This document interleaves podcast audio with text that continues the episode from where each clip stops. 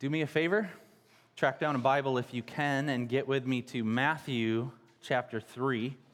Matthew chapter 3, and we're going to look at the end of chapter 3 and the beginning of Matthew chapter 4. So we'll go Matthew 3:13 all the way through 4:11. I'm going to read the events, and then we'll pray, and we will get right to work. Matthew 3, starting in verse 13.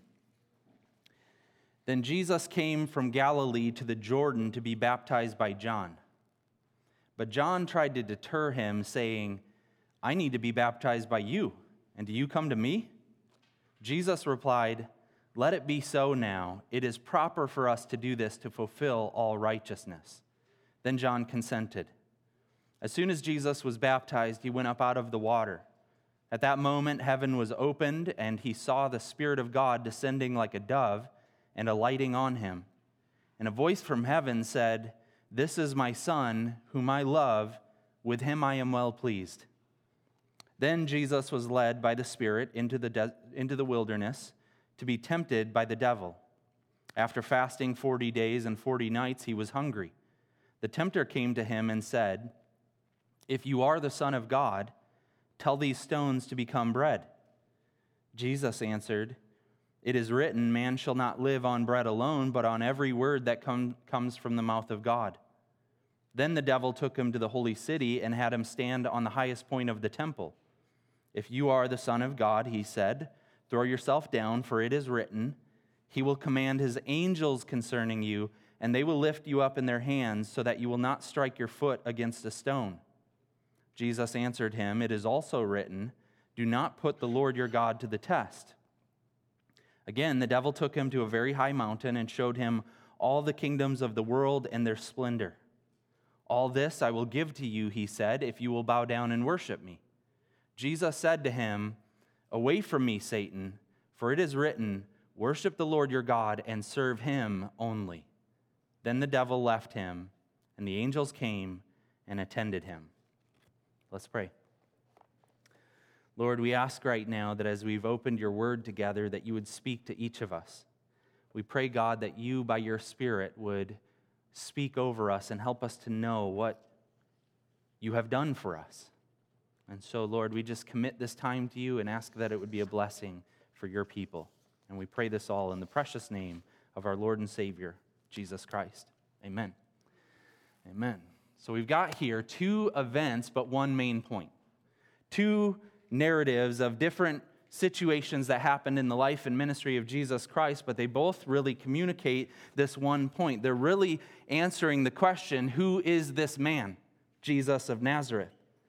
These two stories, when taken together, help us to see who Christ is and what he has come to do. And that is a very significant thing for us to consider. One of the guys who has been maybe one of the most influential living individuals who shaped the way that I preach is a guy by the name of Mike Bullmore. He was the professor of preaching at Trinity for a number of years before he went on to launch a church where he's the lead pastor and continues to serve to this day. But he taught preaching at Trinity before my time there. But his influence is still felt, and I've had the privilege of listening to his lectures on preaching, and he's in Kenosha, Wisconsin, which is not far away, so I've had the pleasure of sitting down with him and talking about life and ministry. But he talks about, one of the first classes he would give to young aspiring preachers, and he would help them to think through the task of the preaching moment. He'd say things like this: in the ideal sermon, the point of the passage should be the point of the sermon. In other words, what God is intending to communicate in whatever portion of Scripture you're looking at actually should be the point of the message, right? That makes sense, does it not? That the authority then would not be with the preacher, but it would be with the Word of God. And so he asked the students to think through, what is God's intent in a certain passage? And one of the assignments he would give is, he would ask them to preach on Matthew chapter 4, what we're looking at today. And he would say to the students, okay, why is this here? Why did God give us Matthew chapters 3 and 4 in the way that he did? What is God seeking to accomplish here? And then he'd ask this kind of question. He'd say, how many of you have heard sermons that sounded like this? Here are 3 strategies for dealing with temptation. Point number 1, fast and pray. Jesus fasted and prayed. If you do that, you'll be better situated to deal with temptation. Point number 2, cite Scripture when tempted. Use Scripture to combat temptation. Jesus did that. You should do that. Point number 3, be more like Jesus. When he was tempted, he was successful. You should try to be more like him. How many of you, he would say to his students, have heard sermons like that? And a lot of hands would go up. Now, how many of you have heard sermons like that? How many of us have heard? How many of us have preached those kinds of sermons? Here are some strategies for dealing with temptation. But is that really the point? Is that why God gave us these 2 chapters? What is God trying to accomplish here? Now, all the stuff that I just illustrated is true. It's all good. We should pray. We should fast. We should memorize Scripture. We should try to be more like Jesus. But is that why this is here? I would say not entirely. There's more for us here than just that. And so with our time together, I'd like to try to answer that question. Why did God put this here for us? So let's look at these 2 different events and see if we can't unearth this one main point. Event number 1 is the baptism of Jesus Christ, and we find here some features. I'm going to pick them up and describe them so that we see them kind of traveling through both of these different events. But the first thing I notice is this humility. There is humility on display. It flows in a couple different directions. First, it comes from John, but then it's reciprocated, that Jesus himself is humble as well. Jesus came to be baptized. Look at verse 14. But John tried to deter him, saying, I need to be baptized by you, and do you come to me? He's basically saying, this doesn't feel right. I know who you are. And if we're being honest here, I should probably be the one who's going under the waters of baptism. You ought to be performing your ministry on me. How on earth should I feel comfortable with this? I'm trying to deter you. And so there's a humility there, but there's also a humility on the part of Jesus to say, no, this is right. This is appropriate. And he explains that in just a minute, but he is showing this humble posture that's saying, I will do whatever is necessary to save my people. I will do whatever God wants me to do. Grant Osborne puts it like this. He says, by submitting to John's baptism, Jesus begins his messianic work by identifying with the human need and providing the means by which it can be accomplished. Jesus, by getting baptized, is saying, I understand the human condition. I understand the need for repentance. I understand the need for salvation, and I will do whatever is required to see to it that people have that opportunity.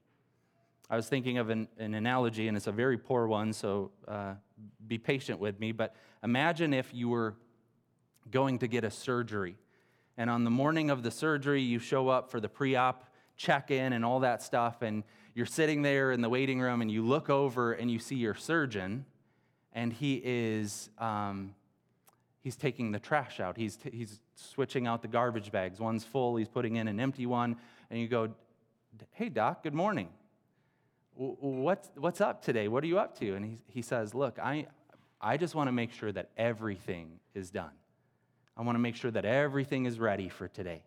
And you go, I didn't think you would do that sort of thing. Now, again, this is a really poor analogy. I'm not saying your baptism's trash or anything like that. I'm trying to make the point that Jesus was humble enough to say, I will do whatever.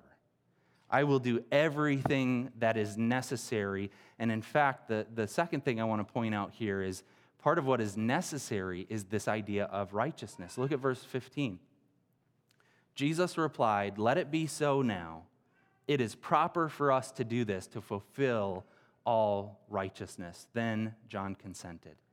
Jesus makes it very explicit. Part of what he's doing here is he is doing everything that is required of God. He is doing everything right.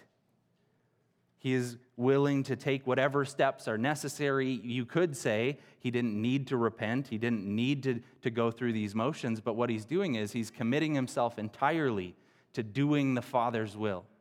and he's doing everything necessary to perform salvation for humanity. So he is after this reality of righteousness. We'll see that travel through both narratives. Then we also see here in the baptism this Trinitarian confirmation.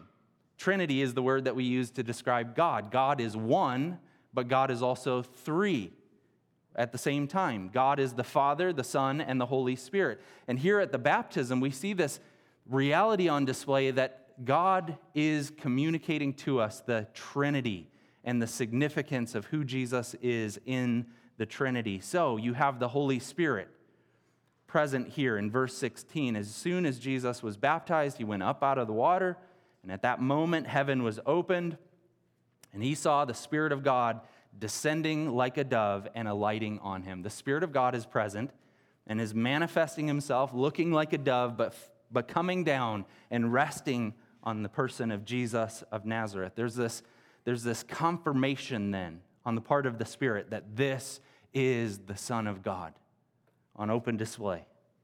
The Father also speaks. Look at verse 17. A voice from heaven now said, "This is my Son, whom I love, with him I'm well pleased." God, the Father, now is communicating. This is no ordinary dude. This is my Son. This is my Son that I love, and with him I am well pleased. Harrison, my boy, just this week, he was asking me, "Dad, are you going to talk about me at church?" I said, I don't know. You know, I just don't have plans to yet. Is there something that you're thinking about? And he's like, "Well, I just think you always talk about Reese." And he's like keeping tabs, and he wants to hear his dad speak over him, stories about him. I think that's a part of the human experience. We really do want our fathers to say, "This is my Son with whom I'm well pleased. This is my Son whom I love." And Jesus has that experience in this moment. God the Father is speaking over him, saying, "Take note here, because this is my child. This is my Son, my beloved, with him I am well pleased." And so that reality then is is confirmed here in this baptism. God is saying this Jesus of Nazareth is the Son of God, and that term will carry over. What does Satan say repeatedly in chapter 4? If you are the Son of God, if you're really the Son of God, then, and he fills in these different temptations. This marker then is very important. It becomes a key status, as Grant Osborne says, for the whole temptation narrative. But this is telling us that Jesus is the Son of God. And that's not like a new idea. It's not like they heard that and they thought, "Oh, I didn't know God had a son." It's actually a concept that's been traveling through the entire Bible. God speaks of different sons of his. One of them is the nation Israel. Israel is my son. A whole people group becomes his child. But Psalm 2 is probably the place where it's most clear. Psalm 2 is a coronation psalm where it's saying, God is speaking and he's saying, "The nations rage, but I am establishing my son. And I laugh at the nations as they try to mock me and my intentions. I have a son who I am establishing permanently, and everyone will be accountable to him. He will judge the earth." Everyone will have this reference point of this son. And now here's what is happening at this baptism. All of that is coming true. God is saying, this is that son. This man, Jesus of Nazareth, is no ordinary man. He is the Son of God. Event number 2 is the temptation, and it is a testing. Look at verse 1 of chapter 4. It says, "Then Jesus was led by the Spirit into the wilderness to be tempted by the devil." This is not coincidental. This is providential. God is leading Jesus by the Spirit into the wilderness for the sake of testing. He's going to be tempted by the devil. There's that purpose clause, in order to be tempted by the devil. So here we have Jesus going into this experience, coordinated by God himself. What's the point? Jesus is going to prove himself faithful. He's being tested, and he will come out on the other side successful, but he is doing this as a testing that God is coordinating. He's identifying with the human experience. So when the writer to the Hebrews describes and reflects on this event, what does he say? We'll put it up on the screen. It says, "We do not have a high priest who is unable to empathize with our weaknesses, but we have one who has been tempted in every way just as we are, yet he did not sin." Jesus went through the desert wilderness. He was tempted in every way like us, but here's the key point to be made. He did not sin. In other words, he fulfilled all righteousness.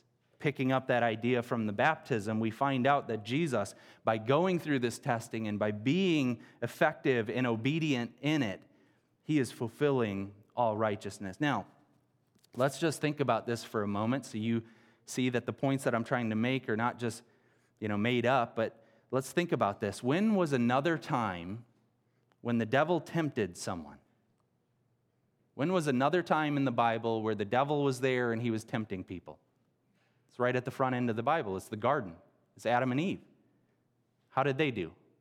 Not so great, right? They failed. There was a temptation there. The devil enticed them. They took that enticement, they ran with it, they disobeyed God. And here we have this parallel experience where Jesus is being tested by the devil, but he is faithful. All right, let's ask another question. When was another time in the Bible when someone went through the desert wilderness for a designated period of 40-something? When was another time in the Bible where another group went through the desert wilderness for a period of 40? Jesus goes through the desert wilderness. He fasts and prays for 40 days. Does that call to mind any other event in the Bible?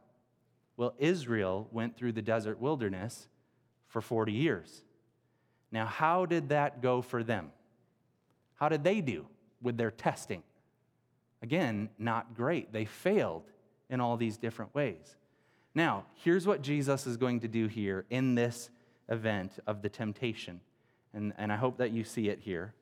When he's tempted, he quotes from the Bible at every temptation. But he's actually pulling all of these quotes from one spot in the Bible. It's Deuteronomy chapter 6-8.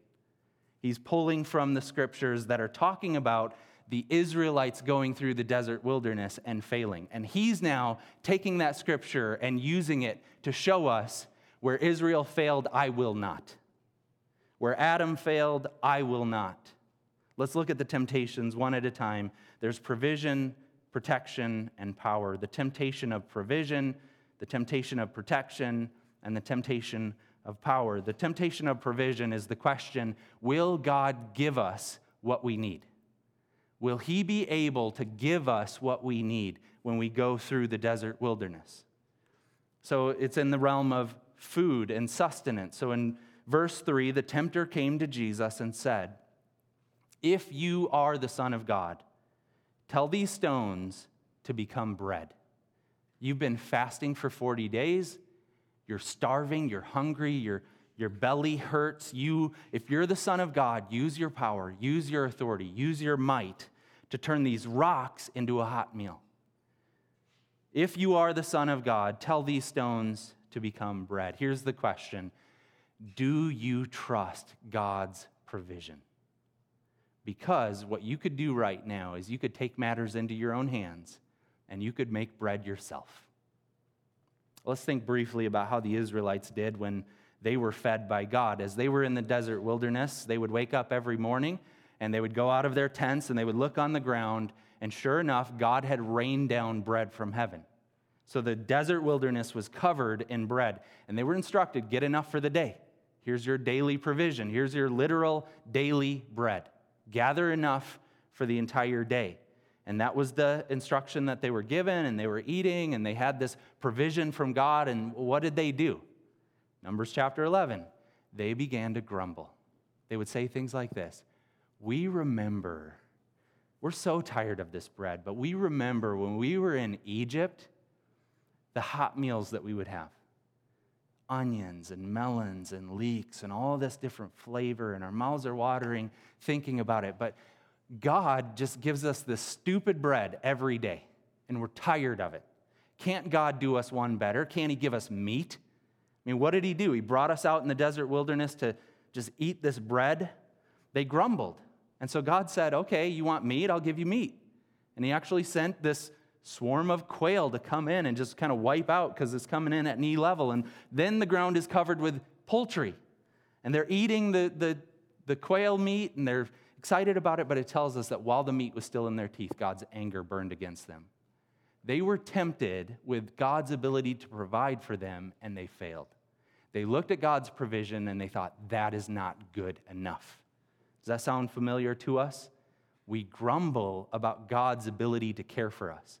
God, how can I trust you? You don't look after me. Look at my income. Look at what's going on in the world right now. Look at the economy. What if my taxes go up, God? I don't know if I can be faithful to you, because I'm not sure you're really on my side providing for me. We grumble, just like the Israelites were cut from the same cloth.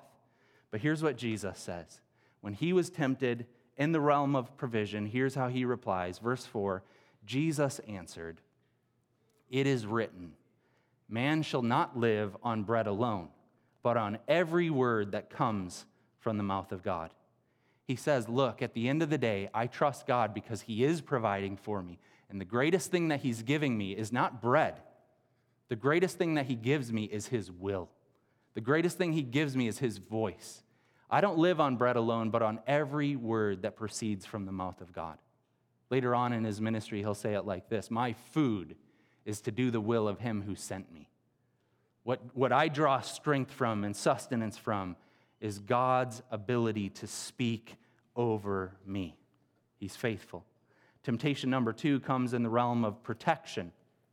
Will God look after us? Will he care for us? Will he protect us from harm? So the devil comes to him again in verses 5 and 6, and he took him to the holy city and had him stand on the highest point of the temple. "If you're the Son of God," he said, "throw yourself down, for it is written, he will command his angels concerning you, and they will lift you up in their hands so that you will not strike your foot against a stone." Look, God won't allow a scratch on you. If you're really the Son of God, there are scriptures that point to God's ability to protect you. You can jump off of this temple precipice right now, and angels will swoop you up in the air.